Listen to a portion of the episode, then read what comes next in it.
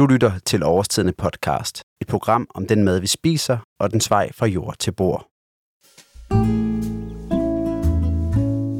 Dagens afsnit hedder Faster Kirsten bliver fremtidens protein. Og bag denne måske lidt morbide titel gemmer der sig noget så simpelt som ærter og bønner. I en nær fremtid vil ærter og bønner nemlig udgøre et klimavenligt alternativ til de store mængder animalsk protein, som bliver produceret i dag.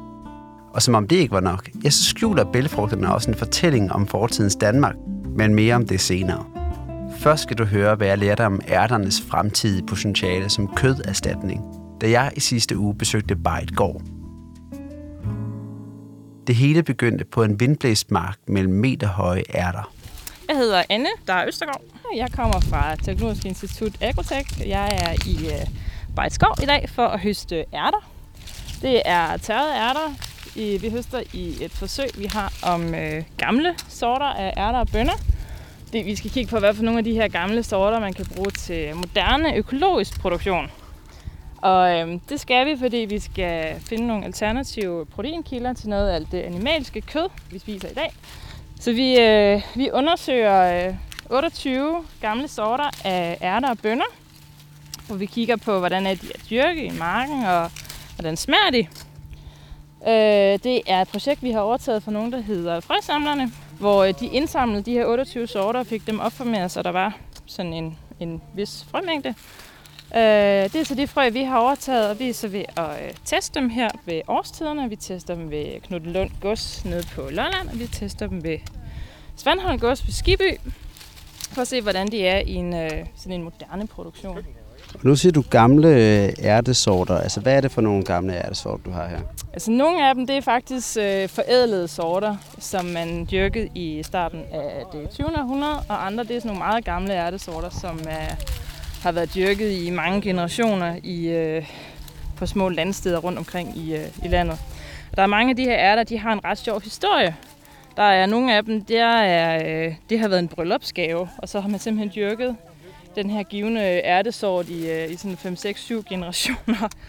øhm, og mange af ærtesorterne, de har sådan en eller anden jeg skal sige, familietradition, hvor de har været dyrket. Øh, det samme gælder for bønderne. Der er en, der hedder 100 for en, og der kan man jo så gætte sig til, at for en bønne, der får du så 100 bønder øh, igen. Så det er, det er sådan lidt skægt at gå på opdagelse i, øh, i de her gamle bælfrugters historie. Samtlige af de 28 ærte- og bønnesorter, som indgår i projektet, er af dansk afstamning. De mange ærter og bønner bidrager ikke kun med forskellige smag og udseende, men indeholder også et lille stykke Danmarks historie. For som Anne Dare Østergaard fra Teknologisk Institut allerede har sagt, ja, så har vi danskere spist mange flere ærter, end vi gør i dag. Ja, faktisk er det lige før, at enhver haveejer med respekt for sig selv udvikler sin helt egen sort. Tag for eksempel Fasta Kirstens høje ært. Vi har dyrket den ært i 35 år. Vi har fået den af min faster Kirsten, som igen har fået den fra et familiemedlem på Odderegnen. Vi kan føre den tilbage til 1920'erne, til Laursen-slægten, der var kendt i højskolekredse. Det er en meget høj ærteplante, cirka 2,5 meter høj. Familien har kaldt den for elefantærten. De har oplevet, at en kogekone ved en konfirmation nægtede at bruge så store grove ærter, lige indtil hun havde smagt på dem. De har en bitter smag, synes nogen, men jeg synes bare, at de smager meget, meget godt. Og der findes mange forskellige ærte- og bønnesorter, for foruden Faster Kirsens høje ært, er der også kong Christian X. hofært, Karls høje ært og lollandske rosiner. Som navnene måske afslører, ja, så har de her forskellige ærte- og bønnesorter deres helt egen historie, som hver især fortæller lidt om, hvilket forhold vi danskere har haft til ærter og bønner for bare få hundrede år siden. Man spiste rigtig, rigtig mange bønner øh, før i tiden, for de var nemme at opbevare, når de var tørrede. Så kunne man opbevare dem hele vinteren, og så kunne man koge suppe på dem. Så startede man en suppe mandag, og så kunne man smide gulerod i hver dag. Og til sidst så var det nærmest bare opvaskevand, man sad og spiste til sidst, men det var, øh, det var en måde, man kunne få strakt sin, øh, sin proteinkilde i rigtig lang tid. Man er så øh, man er holdt op med at spise ærter, da man øh, begyndte at dyrke kartofler i Danmark. Øhm, og vi er så på vej, eller vi prøver så at få dem ind igen, øh, fordi vi netop skal spise nogle flere planteproteiner. Og jeg tror, når du siger ærter og bønner, så forestiller man sig sådan grønne, flotte planter, ja. der snor sig om grene, og man vælger dem og spiser de her flotte grønne ærter, der smager så sødt og dejligt. De ja. her, de er altså ikke just sådan noget. Ej, de er meget tørre. Øhm, de nu der plukker vi ærter, som øh, man siger, de er høstet til modenhed. Altså de står på, øh, på en meget vissen plante efterhånden. Det skal lige sige, vi har faktisk smagt på alle ærterne grønne i løbet af sommeren, for at finde ud af, hvad for nogle af de her gamle ærtesorter, man både kan spise grønne og tørrede. Fordi nogle af dem de er faktisk mere velegnede til at spise som, øh, som grønne ærter, end som, øh, end som tørrede ærter. Men man kan sige, at du får først det høje proteinindhold, når de er tørret. Og målet med det her, det er simpelthen, at på et eller andet tidspunkt, så skulle man øh, gerne kunne øh, enten købe de her ærter øh, eller bønner til at så hjemme i sin egen have, eller lige frem i supermarkedet, eller det er, det er meningen, at vi skal... Altså lige nu der har vi de her 28, og det er selvfølgelig alt for mange, så er der ikke rigtig nogen dyrkningssystemer, der kan håndtere, tror jeg. Så vi skal vælge de bedste ud, og så skal vi have dem opformeret, fordi vi kan ikke købe frøet nogen steder. Så det er ligesom alt det frø, der bliver sået ud, det er, øh, det er noget, vi selv skal, skal sørge for at få lavet. Men det er, øh, det er meningen, at når projektet er slut om tre år, så skal vi have nogle øh, sorter, som smager rigtig godt, og som er gode at dyrke. Og de bliver så solgt i øh, butikkerne eller i årstidernes kasser. Vejen fra, at man står kun med en håndfuld ærter til, at vi andre også kan få glæde af de gamle sorter, den er lang. Et hold af forskere, gardner og kokke skal gennem de næste tre år tælle, måle og veje, ja, så selvfølgelig smage de forskellige sorter og vurdere, hvilket der egner sig bedst til, at de kan blive sat i produktion. Herefter kan entusiastiske haveejere så købe og så de udvalgte sorter i deres egen haver. Og hvem ved, måske en dag visse sorter vil kunne købes i de lokale supermarked eller ligge i din måltidskasse for årstiderne. Spørger man Svend Dagerkosen, landbrugs- og miljøchef hos årstiderne, ja, så er han ikke i tvivl om ærternes fremtidige potentiale. Selve bestræbelsen på at få mere dansk protein ned i kasserne, den, den, den er vi engageret i. Det kan være dem her, de her frø, det kan være nogle andre, der bliver, bliver grunden til det. Men jeg tror, i vores dogmesegment, altså de rene danske kasser, der kommer de, nogle af de her ting helt sandsynligt i på et tidspunkt.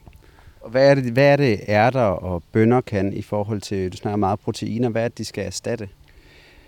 Rigtig mange af, af de mennesker, som vælger for tiden at sige, jeg vil spise lidt mere klimarigtigt, jeg vil gerne spise lidt mere lokalt, eller som sætter kødforbruget lidt ned, de kommer meget hurtigt til at spise rigtig meget soja øh, som, som erstatning for kødet.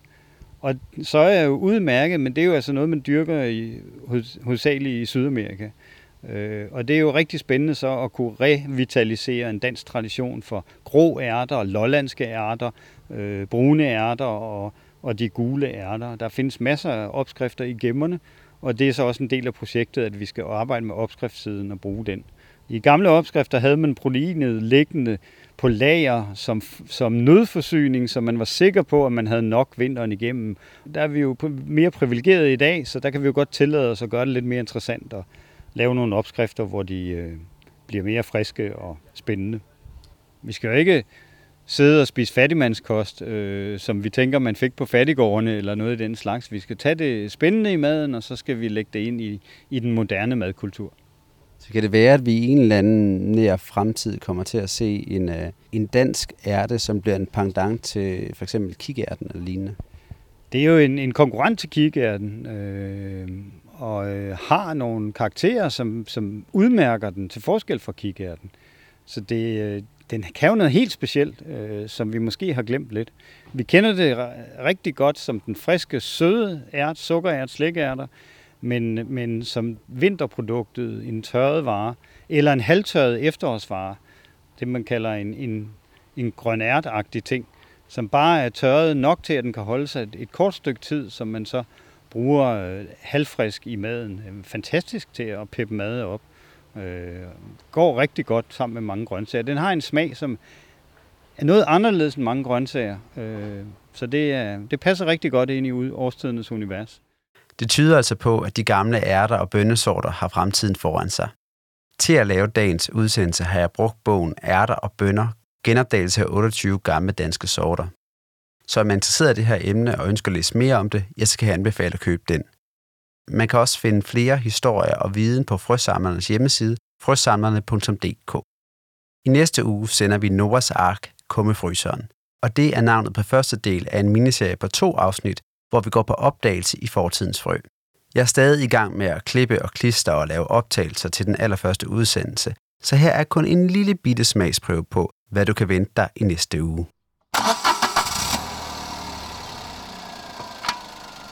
Sådan. Så skal jeg lige se, om jeg kan få bukseret den her bil ud herfra.